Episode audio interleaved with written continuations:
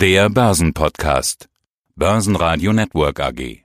Das Börsenradio. Marktbericht. Im Studio Sebastian Leben. Außerdem hören Sie zur Wall Street Charttechnik Marktanalyst Salah Boumidi von IG, zur Börsenstimmung Vermögensverwalter Volker Schilling und zu Wirecard Kapitalmarktanalyst Robert Halver. Alle Interviews in ausführlicher Version hören Sie auf börsenradio.de oder in der Börsenradio App. Jetzt schaut die Börse wieder mehr auf die Konjunktur. Wenn von da positive Impulse kommen, dann kommt die Hoffnung auf, dass sich die Wirtschaft schnell erholen könnte. Wenn die Daten sogar besser sind als erwartet, dann kommt die Hoffnung auf, es könnte vielleicht sogar schneller gehen als erwartet. Und so war es auch am Donnerstag. US-Arbeitsmarktbericht, diesmal schon am Donnerstag, vorgezogen wegen vorgezogenem Independence Day in den USA am Freitag. 4,8 Millionen neue Jobs und damit deutlich mehr als die erwarteten 3,2 Millionen. Da ignorierte die Börse auch die 50.000 Neuinfizierten in den letzten 24 Stunden in den USA. Lieber wurde gefeiert. Deutliches Wall Street Plus und im DAX sogar plus 2,8% auf 12.608 Punkte. Die Party geht also weiter. Mein Name ist Volker Schilling, ich bin Gründer und Vorstand der Greif Kapitalmanagement AG in Freiburg und nicht nur für die Unternehmensentwicklung verantwortlich, sondern auch für den Blick auf die Märkte. In unserem letzten Interview im Mai haben sie sich sehr optimistisch gezeigt für die Börse. Das greife ich natürlich gleich auf. Wir haben damals souverän die 11.000 Punkte Marke überschritten und sie hatten gesagt, die Börsianer machen das, was sie besonders gut können, nämlich kaufen. Das machen sie lieber als verkaufen. Warum? Weil sie auf Bergen von Geld sitzen und sie haben gesagt, das ist eine Rallye, die viele außen vor gelassen hat. Viele stehen am Rand. Da fehlt noch die Partylaune, aber wenn die kommt, dann stürmen die auch noch auf die Tanzfläche. Schöner Vergleich. Wir sind danach nämlich richtig in Partylaune vorne gekommen. Bis auf fast 13.000 sind wir noch gestiegen.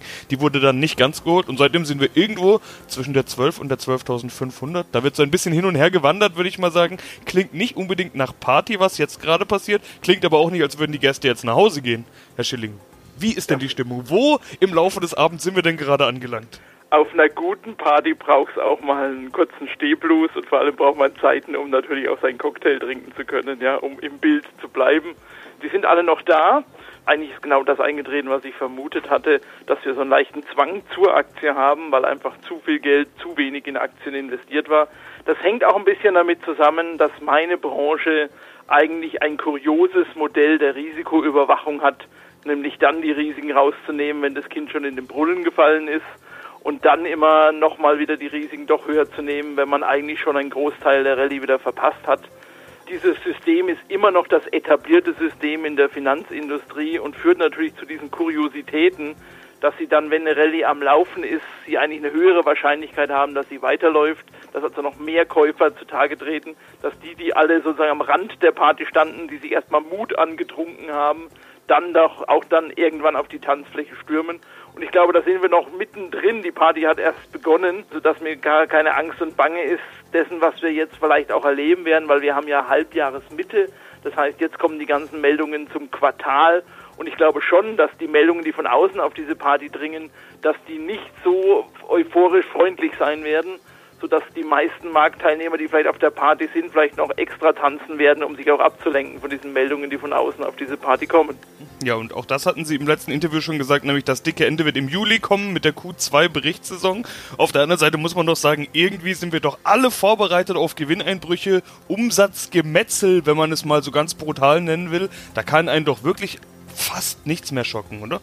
Naja, die Musikkapelle auf der Titanic hat auch weiter gespielt, nachdem sie den Eisberg gerammt haben, ja. Insofern äh, wurde da auch noch getanzt. Ich glaube schon, dass wir die Meldungen nicht so einfach verdauen werden. Also es wäre jetzt vermessen zu sagen, dass nicht die eine oder andere Überraschung da doch nochmal in den Zahlen lauern könnte und das vielleicht, und das ist ja schon ein interessanter Moment nach dieser Rallye der letzten Wochen, der ein oder andere, der da wirklich dabei gewesen ist, dann vielleicht auch mal überlegt, wieder Geld vom Tisch zu nehmen wir haben Sommer, das ist ohnehin nicht gerade die bevorzugte Zeit für die Börsianer, da verbringt man lieber mehr am Baggersee als an der Börse.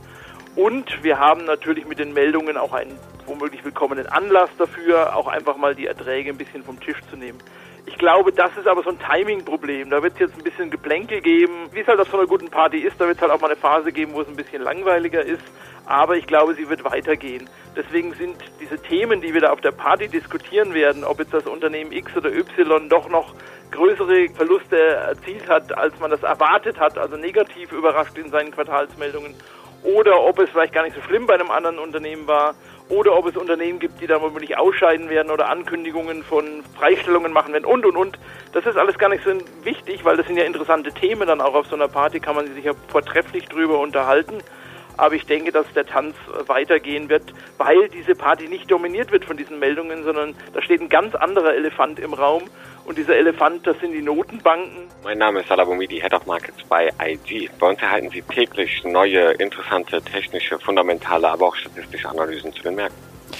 Wie sehr trifft uns die Corona-Krise wirklich? Das ist so eine Frage, die man sich jetzt nach und nach stellt, denn wir sind inzwischen im dritten Quartal angelangt und bekommen immer mehr Daten von diesem schrecklichen zweiten Quartal. Schrecklich von der Konjunktur, nicht schrecklich von den Börsen her, darüber wollen wir gleich sprechen. Äh, wie sehr trifft uns die Corona-Krise? Dafür ist es sinnvoll, mal in die Daten zu schauen, würde ich sagen. Die Konjunktur erholt sich, natürlich. Selbstverständlich läuft es besser, wenn die Geschäfte geöffnet sind, als wenn sie Lockdown-bedingt alle zu sind. Auch die Arbeitslosenzahlen steigen in den USA und auch in Europa. Auch das ja eigentlich klar.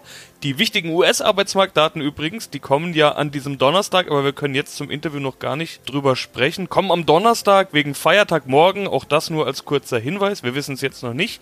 Auf der anderen Seite haben wir neue Infektionsrekorde in den USA. Alleine gestern waren es wohl 50.000 Neuinfektionen. Salah, was lesen wir denn jetzt aus der Summe all dieser Daten? Sehr viel. Und vor lauter Bäumen darf man da auch nicht den Ausgang des Waldes aus dem Auge verlieren. Man muss schon zwischen den Zeilen lesen, um es passend auszudrücken. Wir sehen die Rekord, die Neuinfektionszahlen. Damit leider habe ich schon gerechnet, weltweit, dass wir da nochmal in eine Art ja, hoffentlich nicht zweite Welle kommen, aber dass der Drops dann nicht gelutscht ist, dass die Corona-Krise weiterhin ein Thema bleiben wird, das nährt die Ungewissheit weiter an und die Skepsis am Markt natürlich. Dass wir hier die Folgen die haben wir schon spüren können in der ersten Welle. In der zweiten Welle wollen wir das natürlich gar nicht an die Wand malen, aber das kann dann durchaus natürlich nochmal erheblichen Einbruch, insbesondere in der Realwirtschaft, bedeuten und würde dann auch wieder bedeuten, die Notenbanken müssten Maßnahmen wieder bringen, um den Karren sozusagen aus dem Dreck zu ziehen. Also fundamental Corona, der Punkt, der ist weiterhin ausschlaggebend, weiterhin ein größter Treiber der Ungewissheit. Aber B, wenn wir uns mal die Konjunkturdaten anschauen, müssen wir wirklich mal zwischen den Zeilen lesen. Zum einen werden der Einkaufsmanager-Index oder der ISM-Manager-Index, was sind das für Indikatoren? Das sind letztendlich Indikatoren, wo man hergeht und in der freien Wirtschaft Unternehmer, Einkaufsmanager befragt, wie sehen sie in Zukunft die Aussichten? Da kann natürlich auch Euphorie mit äh, drin stecken oder da können auch kurzfristige Zeitpunkte, weil das ja eine stichtag-bezogene Befragung ist. Da kann ja morgen schon meine Meinung ganz anders sein. Also ich bin gerade in dieser Zeit vorsichtig, wenn ich mir so Umfrageindikatoren anschaue, weil die deuten durchaus auf eine positive Stimmung, wohingegen aber andere Indikatoren uns eher sowohl fundamentaler als auch charttechnischer Natur eher das Gegenteil zeigen. Also deswegen, um allgemein das auf den Punkt zu bringen, wenn wir uns das Gesamtbild der US-Konjunktur oder der US-Wirtschaft mal anschauen, sieht diese für mich, um es kurz zu sagen, immer noch düster und schwach aus. An der Wall Street sind die Kurse aber immer noch hoch. Also die Börsen lassen sich nicht verschrecken, weder durch Konjunktur noch durch Corona-Sorgen. Im Juni hat der Dow Jones sogar mal intensiv in Richtung 28.000 geschaut. Momentan sind wir unter 26, ja, es gab einen kleinen Rücksetzer. Die Kurse dort werden ja ohnehin von einer Handvoll großer schwergewichtiger Werte gemacht, auch das muss man vielleicht dazu sagen. Was sagt uns denn die Charttechnik beim Dow Jones gerade? Die Charttechnik sagt uns sowohl beim Dow Jones als auch beim S&P 500 grundsätzlich, dass die Erholung auf wackeligen Füßen steht.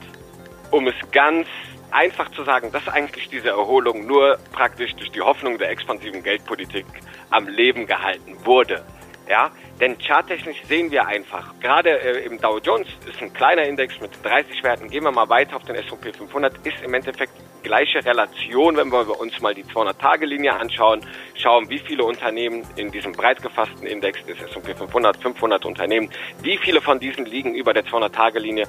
Man schaut und sieht allein gerade 46 Prozent der Aktientitel tendieren gerade über dieser 200-Tage-Linie.